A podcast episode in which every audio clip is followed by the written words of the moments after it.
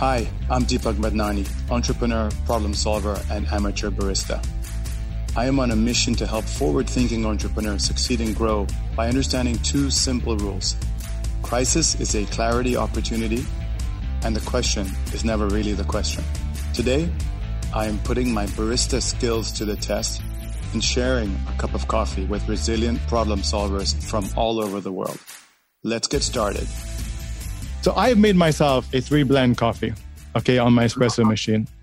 I've got Nescafe. Okay, so Cheers. but that's what you normally drink, right? Know I have Nespresso normally, but for you, I did Nescafe this morning. Well, look, there's no judgment, and if you're enjoying that, it's all great. But I'm going to introduce you, Vikas. I'm going to introduce you now. Please do, please do. And so we both have our beverages, and despite our efforts, we are still both enjoying a cup of coffee. Okay. Indeed we are. Vikas Pota, background in public relations. But to go through that background, we will talk about that, has worked for himself and then worked for the Family Foundation. And long story short, Vikas basically set up the Global Teacher Prize, which is one of your ideas, actually, that you initiated as well, right? I mean, this was part I- I- of something. it wasn't my idea, but I built it. Uh, okay, so it was a new idea that, that you built from scratch. That's And, and the Global Teacher Prize, for a lot of people, they call it the Nobel Prize for Teachers, but the approach was very different. And I said, you built it. I guess to clarify there, it was an idea, but you developed it to the point of you weren't executing a plan. This was an idea that you that you built from scratch. Like there was no game plan, there was no framework. You built that exactly. Correct. And hence I say it's not about the idea, it's about the execution and, and it was your plan. And so Vikas and I are part of the Young Global Leader Organization, part of the World Economic Forum. So that's how we met. But most importantly, we're good friends. So I have a lot of respect for what Vikas has done, accomplished, and what he continues to do. And in fact, we caught up recently, and Vikas is in the transition phase of his life again.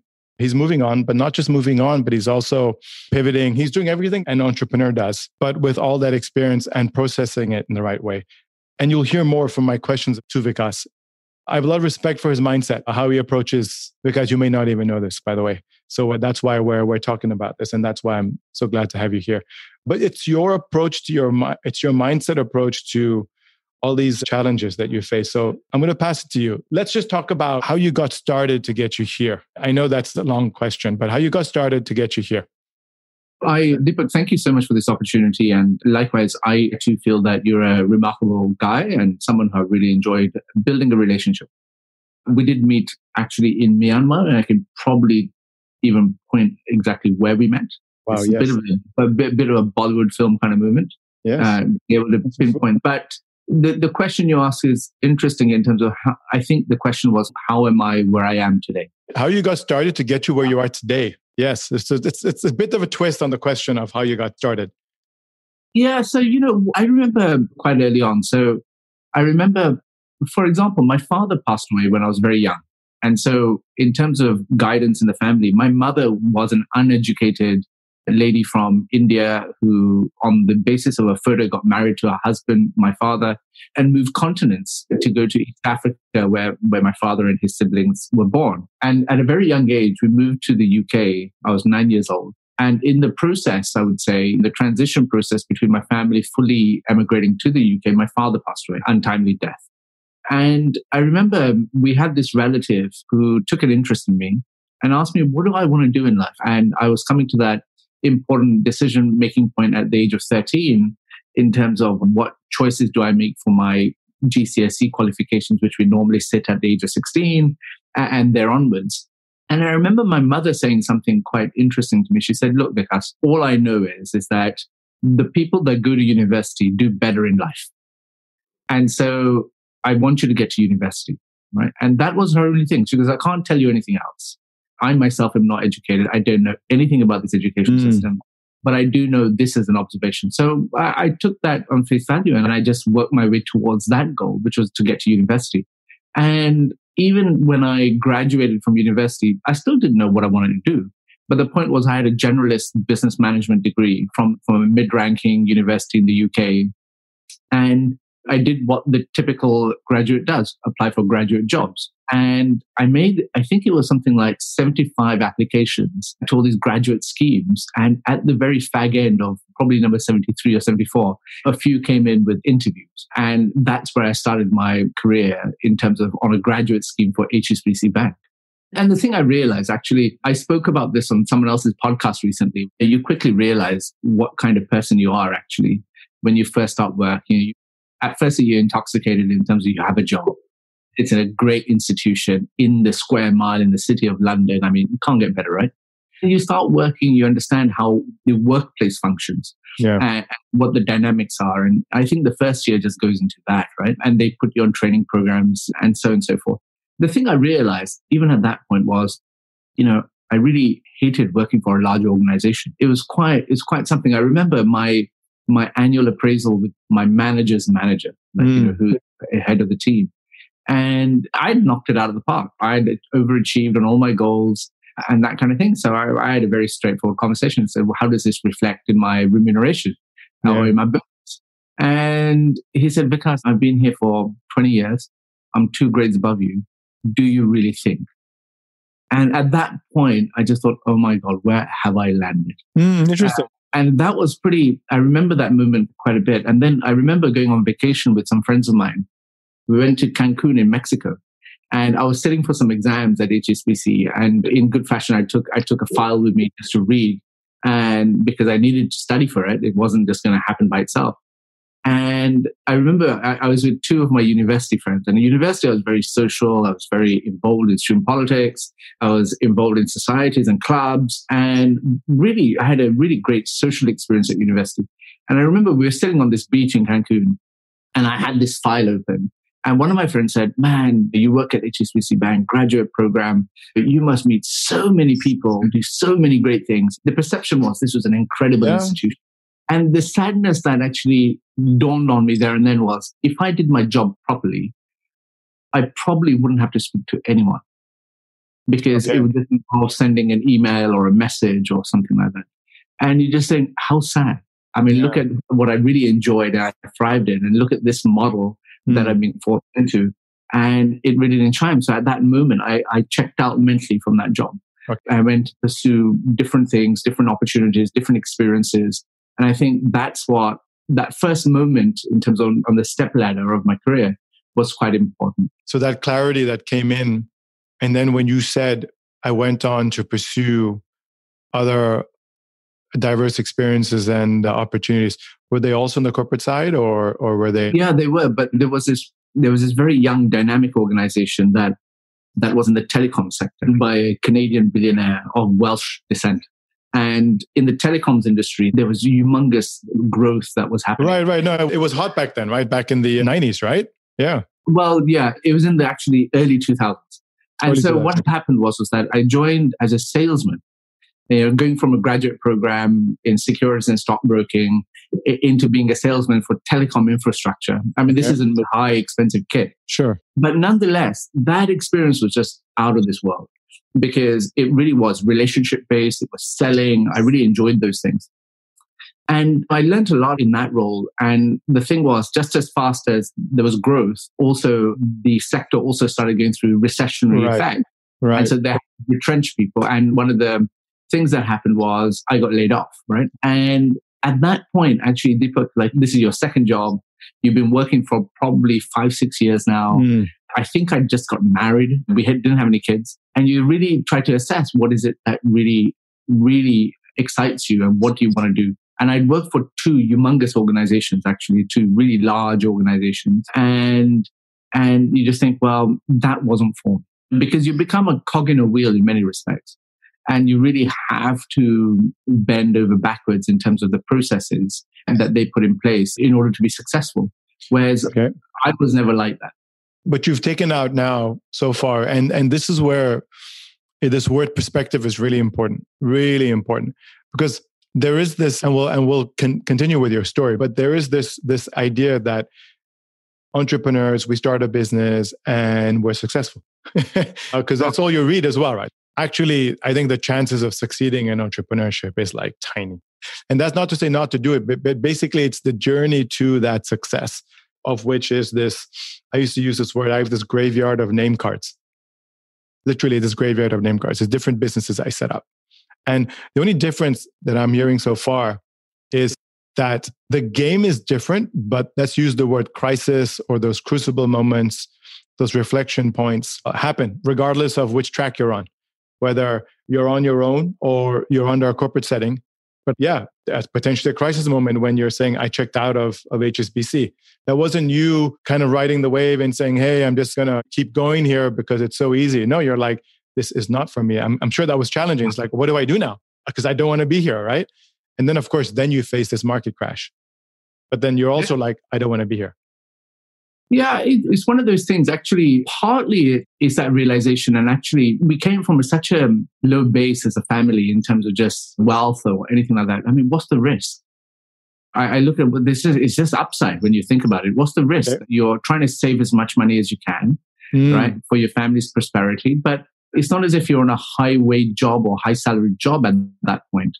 And so you just think, well, I can get another job with the same income or the same salary and go and, and do much better. And at that time, the risk is nothing. And I think anything under 32, 33, I think you can take those kinds of risks. So, how did you approach this next phase then? Well, the next job that I went for was totally different. It was actually mind numbingly different, mm. where it was in the political realm, where I, I actually did take a pay cut. I remember at that time saying that I was probably, I think my salary was double what I was going to get paid in my next job. But I thought it was just so fascinating and, and so in line with my own passions, interests, and competencies, I suppose, right? And so the Labour government in the UK had come along and I'd always been politically active in the sense that with a small p and at university I was, I was active in these kinds of fields as well. And so what happened was, was that the Labour Party was losing votes hand over fist from, from the Indian diaspora in the UK, which amounts to quite a decent vote bank. And so we had the visit by the Queen and Prince Philip to India, and they kind of, Prince Philip put his foot in it a few times. We used to have a foreign secretary called Robin Cook, who also took a very unnecessarily and wrong line, and it was hurting them over here in local mm. elections. So they wanted to create a unit that actually created more nuance and actually help the Labour Party navigate those waters a lot better. So it was a political job. My you know, my office was in the House of Commons with a member of Parliament, and I built out an organization quite successfully in trying to speak to not just the diaspora community, but to India's geopolitical interests. And at that time, India was just emerging as like a substantive power in the early 2000s, gone through quite a tough time in the 90s. And it was exciting to be there at that time. And I got tremendous opportunity from that. And from there, I went on to set up my own small consulting practice in business. And you took that leap of faith to say, actually, I'm going to go do this on myself. And I think there's something about DNA there, which says every Indian male has to try to some, at some, or every Gujarati male in particular has to try do his own thing at one time in his life. And I thought this would, this would be it. And that calling was very strong. Okay, so so you see on this podcast, I have guests. Some of them are professionals, some of them are consultants, and some of them, like yourselves, from the political side. And, and I had a friend ask me, "Do you Deepak, these guys aren't entrepreneurs. I said, You don't understand. An entrepreneur isn't only somebody who does a business. I mean, just just to observe how just fluid it was for you just now to say, yeah, so I did all of this. I did, and then I started my own consultancy, and then yeah, I built it up from there. I'm like, yo, wait, whoa, whoa, wait, whoa, just right there. I just want to put a shine a huge light there because people listening to this, the fact that you started something on your own. So let's classify what that is. A, I'm going to tie this in from the beginning. Why I say Vikas has such a healthy mindset. So entrepreneurs like myself, I run entrepreneurship like I'm in a, a bumper car kind of race. I'm just going to find a way, bump here, bump there, find a way. I'll get there, right? But it's through tenacity, effort. And that's not to say you want, but let me qualify. But it's like shoot first, ask questions later. And that's just the way I'm built. Okay. While you, on the other hand, and when I use the word thoughtful, I don't mean you predicted everything, but you did follow. You're very thoughtful about following your passions, interests, and where your skill sets are like you said, use this word relationships early on, right? You found out that that's where your skill was. And then you wanted to apply it in something more of an arena. you found that how to package your unique way of which then you launched your own consultancy.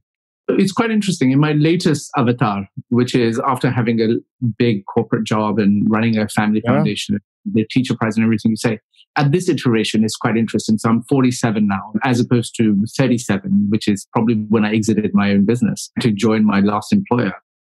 It's really interesting. So I have a I have a friend who actually I give a lot of credit to because, and rightly so, helped shape my thinking around this, mm. which was which was around try to find out how people perceive you. Because if you can figure that out, then it helps you in your decision making process as to, well, what are people willing to talk to you about? Mm. In other words, willing to engage with you on, right? So our egos are wonderful things. Our egos tell us we've done so many incredible things, right? Yeah. I'm invincible when it comes to X or Y or Z. And so his experience was quite interesting. So he, he used to be, this is my friend Sree Sreenivasan. If you haven't had him on your podcast, you should. And so okay. he he used to be the chief digital officer for the Met Museum in New York. Okay. And okay. and he got laid off. And on his way out of the door, he put out a I think it was a Facebook post with an Excel sheet saying, "Hey guys, listen, I've been laid off. If you have any ideas what I should do next, would you mind just going and putting in your thoughts on this document?" And he didn't expect it to take off the way it did, but thousands of people went to this Excel sheet. It turned into a CNN story. It turned into mm. a media situation for him where he did land his next job. But when I was speaking to him last year and telling him about what was going on in my life, he said, because that exercise was quite useful for him in that it made him understand how people perceive him. And he gave me advice saying, okay, over a period of time, say three months, why don't you make a note as to why people are calling you?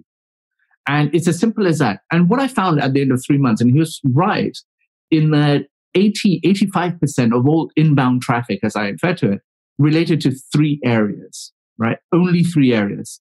And these three areas probably constituted only like 20% of my last role, mm. right? And, so had I not done this exercise, I would have gone down this other path that's thinking that this is how people think of me and this is how people want to transact with me.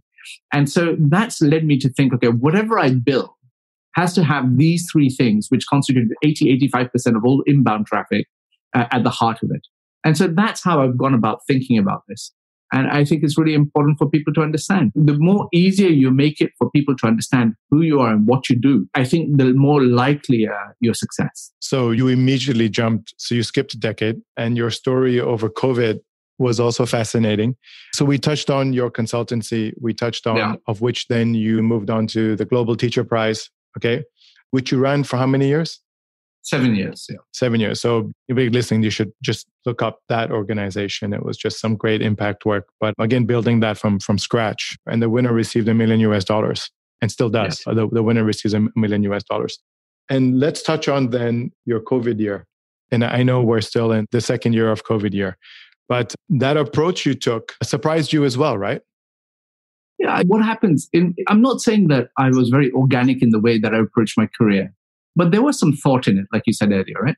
But what COVID has done for me is, rationally speaking, I was thinking, okay, if these are the three things why people come to me, what can I build, right? And I right. thought about some ideas and I started working on those ideas and COVID has come along and there was something more organic happening, which I thought was quite interesting, but I had no idea that I could turn it into anything, right? Hmm. And so by just chipping away at things and trying things, I've come to this realization that the first thing, if I step back, is I want to stay in the education sector, right? And I think it's just a humongous thing that we have to grapple with. And every question that, or every challenge humanity faces, the only solution really is more education. Right. And so that being the case, I want to stay in this sector because I think it's fundamentally important and I find it quite interesting. And also over the last decade or so, I've developed a network, I've developed an understanding and knowledge. And, and this is global, right? And this is of the global education landscape, right? Right. So when I look at that, I just think that there's so much to be done. The question is, what will you focus on? Mm. Right.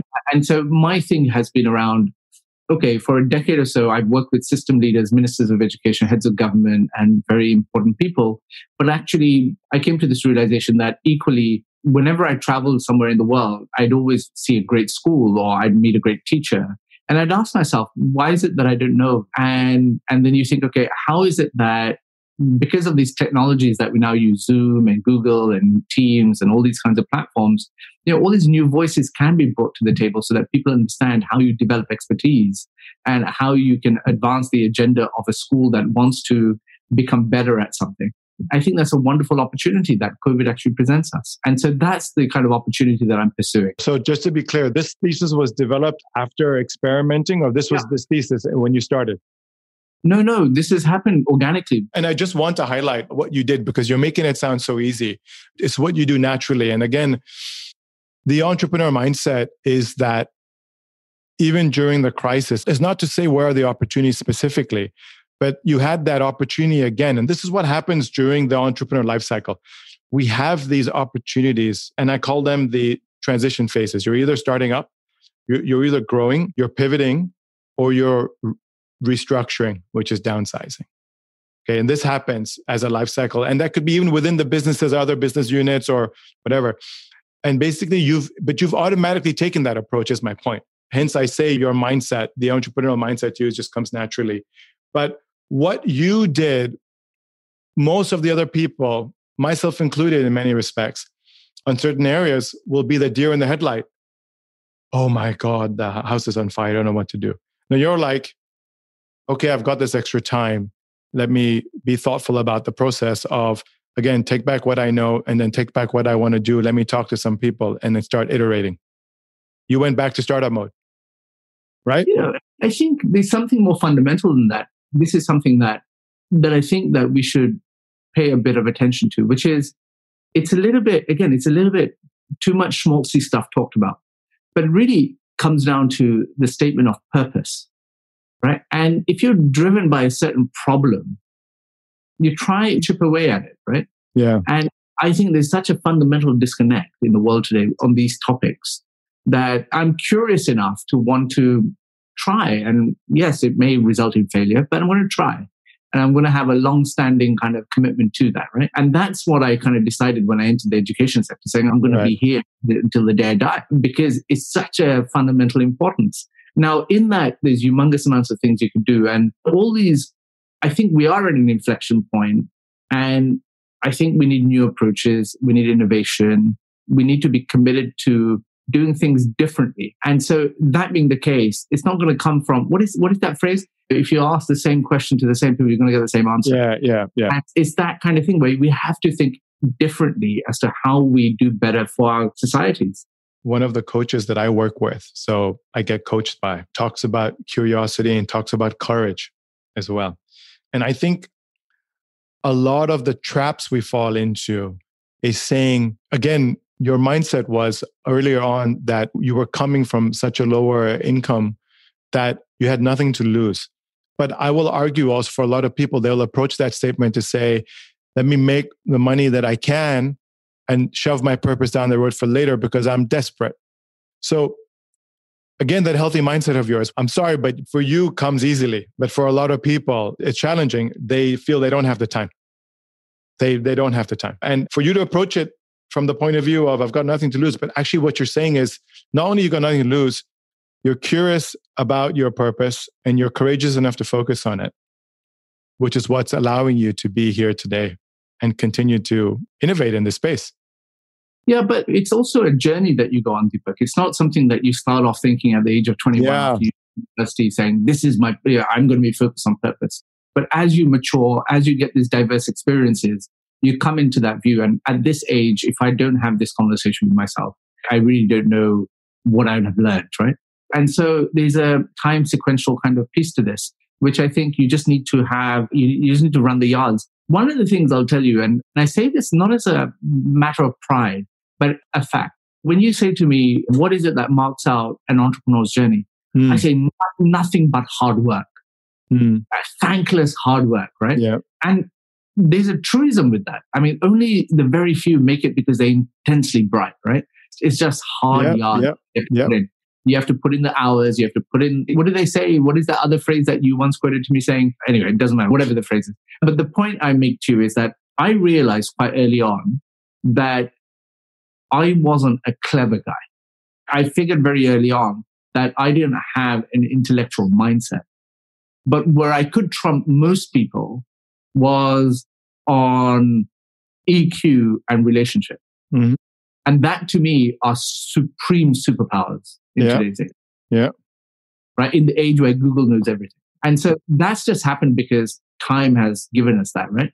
But it's really important to actually, if you're talking about mindset in particular, also realizing very young that actually my strengths are not in being a bookworm or being great at formal education or getting going to the best universities and those kinds of things. But what I am pretty good at and pretty decent at is the ability to hold a conversation with Deepak, the, the, ability to relate to other people, Hmm. uh, the ability to figure out a path and put in the hours to get there. And those are such fundamental features of entrepreneurship. Absolutely. Absolutely. So you realize this early on. Let's just say that. You realize this early on. So on that journey for a lot of people, it is those crises that they face is actually those are just data points coming back to you to say, come back to your core, come back to your strengths. My journey, a lot of the pain in my journey was because A, I didn't notice my value, and B, I didn't appreciate my value. And once I started centering myself towards that, things started changing for me. And it is that fundamental.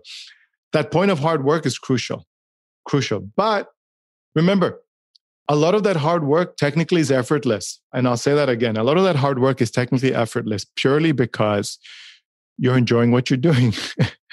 the whole sports analogies are so easy to talk about, but Kobe, Jordan, those guys aren't tired. Yeah, physically they'll get it, but they're not tired. They'll show up again every day. It's how you show up again, right? Because you're aligned to your purpose and you just love the uphill battle. You love the game that you're playing, right? Ultimately, right? Great, great comments. Vic, I'm conscious of your time. So this is that whole going back in time question, right? But I have a bit of a twist to it. So what would you tell yourself 10 years ago that you would actually listen to advice wise? Because you were pretty clear. What is the piece of advice that, just like you spoke to your friend, was it Sreenivasan here now, right? You're talking about that gentleman. But what's the advice you would have liked to have heard maybe a decade ago that you would have actually listened to? Because you're a clever guy. Great question. Why just 10 years ago? Okay, then you pick a moment of time. I think I've learned, I call them equations. Okay. There's an equation which I've learned, which is quite interesting. As an observer at various levels of my career, I've observed this equation play out, right?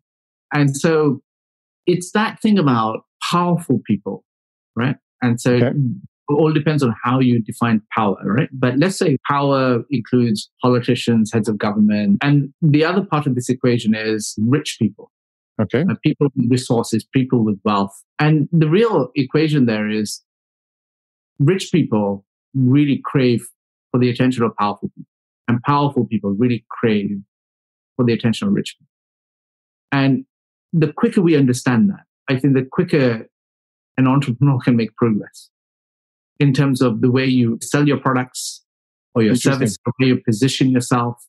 There's a truism with this Okay. and which is one of the things that has come through and it's one of the things that i've learned Okay. you know in, the education sector my equation is a little bit different which is teachers trust teachers and schools trust schools beyond that i would say they don't really care about anything else and there's another truism it's another equation right and Right. that's the way kind of in my simple mind how i process stuff and those two things really stand out to me as lessons that i've learned I'll take away the fact that we should come up with some laws of gravity kind of that are fundamental. Of course, the trap there is that we have an assessment that's wrong, but we're talking about truisms that are true under all conditions, right?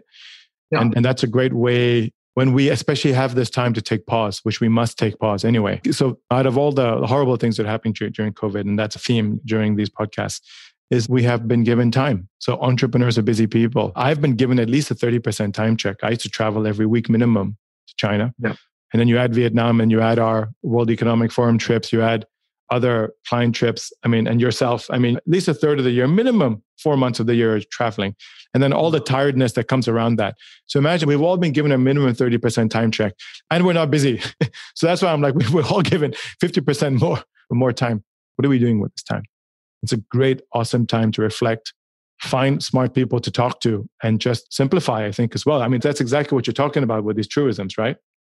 Yeah, absolutely. The thing about the travel point you make is quite interesting. So, in the absence of travel, how do you develop perspective? Is I think the question we should be obsessing about because I think it is perspective that leads to better decisions.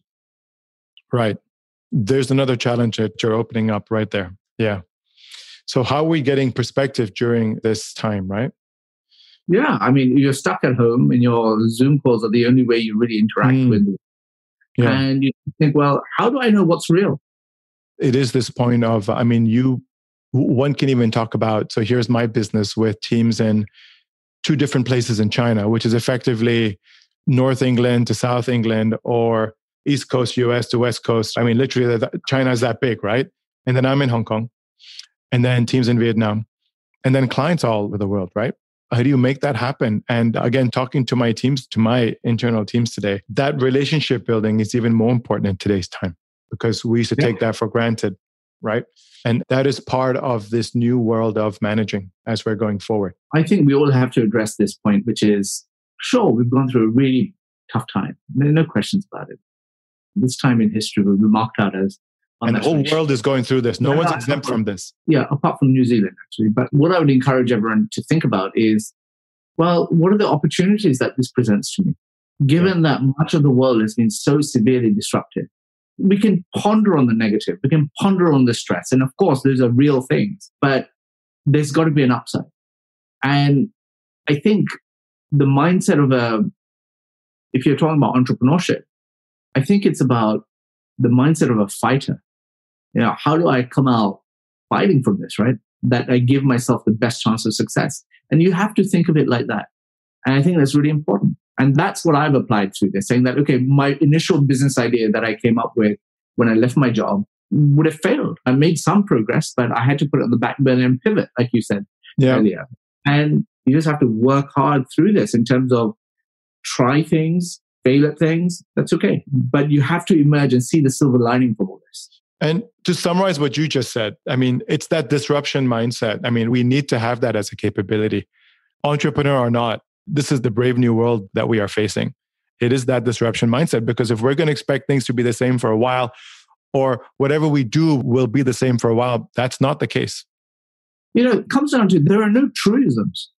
actually, I gave you those two power equations. Let's just talk about the world of work for a second, right? Yeah. And so all these real estate around the city of London or Hong Kong and companies saying you don't need to come back to the office for until the end of the year has a massive impact on the way their employees function and the systems and processes that they've had to invest in. Do you really think that people are going to say come back to the offices, overpriced offices and things like that? So there's an element of that, sure. Mm. But is it going to come back to the same degree as what it was in terms of office working? Yeah. Probably and then you think about where, where my previous office was. We had a small kind of community where we had coffee shops, restaurants, right. that kind of thing in the in the heart of the West End of London. I think, well, I can tell you that on Bond Street, I saw a photo yesterday, this very high end retail kind of avenue in London where real estate is such a premium that there are seven shops vacant in a row yeah. because businesses have gone bust. And that's never happened, right? Exactly, right? Never happened. Never happened. And yeah. so you just think fundamentally are changing. And it's too early to say even now. But I just do think that lots and lots of changes coming. Right. And let's talk about now. So last year, last year was a reactive year where the whole world was punched in the gut by COVID. Okay. That was a reactive slap in the face. Nobody predicted. Okay. But this year, I'm encouraging the people, especially my masterminds, make it intentional intentional purely because what what's happened is not going to get far better, but it's right. not going to get much worse. And now manage with this uncertainty. And now you have no excuse this year not to work on the whole restructuring that needs to happen. But let's just tie in the point as we wrap up here. You will only find the solution, just like you say, the fighter mentality. You'll only find the solution if it's worth fighting for, which is purpose. So use this. Even if you're earlier on even if you're early on in your career, you still have a sense of that purpose. Go find that now because that's the battle that you want to be facing once everything's on fire like it is. No disagreement with him, Dr. Madani. Thank you, Vikas. Thank you for joining the conversation today. Did you have any moments of clarity? I would love for you to rate and review this episode. Your feedback is crucial to tailoring this content for your growth needs. If you would like to hear more, please be sure to connect with me on LinkedIn and or message me on DM at deepakscoffee.com.